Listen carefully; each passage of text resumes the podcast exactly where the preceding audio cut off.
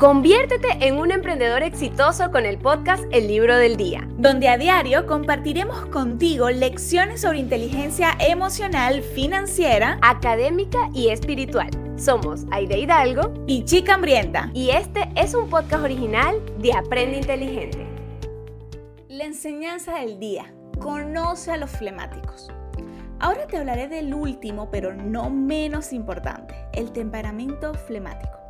Conocido como los más tranquilos y leales, estas personas se preocupan más por establecer relaciones y crear vínculos basados en la confianza con otros. Buscan siempre ambientes de tranquilidad. En esta semana hemos hablado de los cuatro temperamentos presentados en el libro de Enriquezca su personalidad de Florence Litter.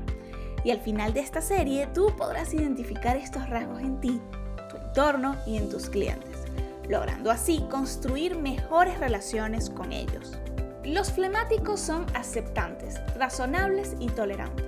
Aunque son introvertidos, en su mayoría son amigos fieles y pueden ser excelentes oyentes, porque valoran sus relaciones con los demás. Las personas con este temperamento se caracterizan por ser diplomáticas, que buscan escuchar ambos lados de la historia antes de tomar una decisión. Es un rasgo fundamental en cualquier equipo para calmar las tensiones que puedan surgir entre sus miembros.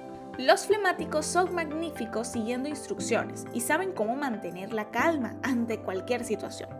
Por otro lado, se toman su tiempo tomando decisiones y accionando, por lo que se les dificultan las actividades que requieren movimiento inmediato. Si identificas que alguno de tus clientes tiene este temperamento, estas herramientas te ayudarán a conectar con ellos y vender más.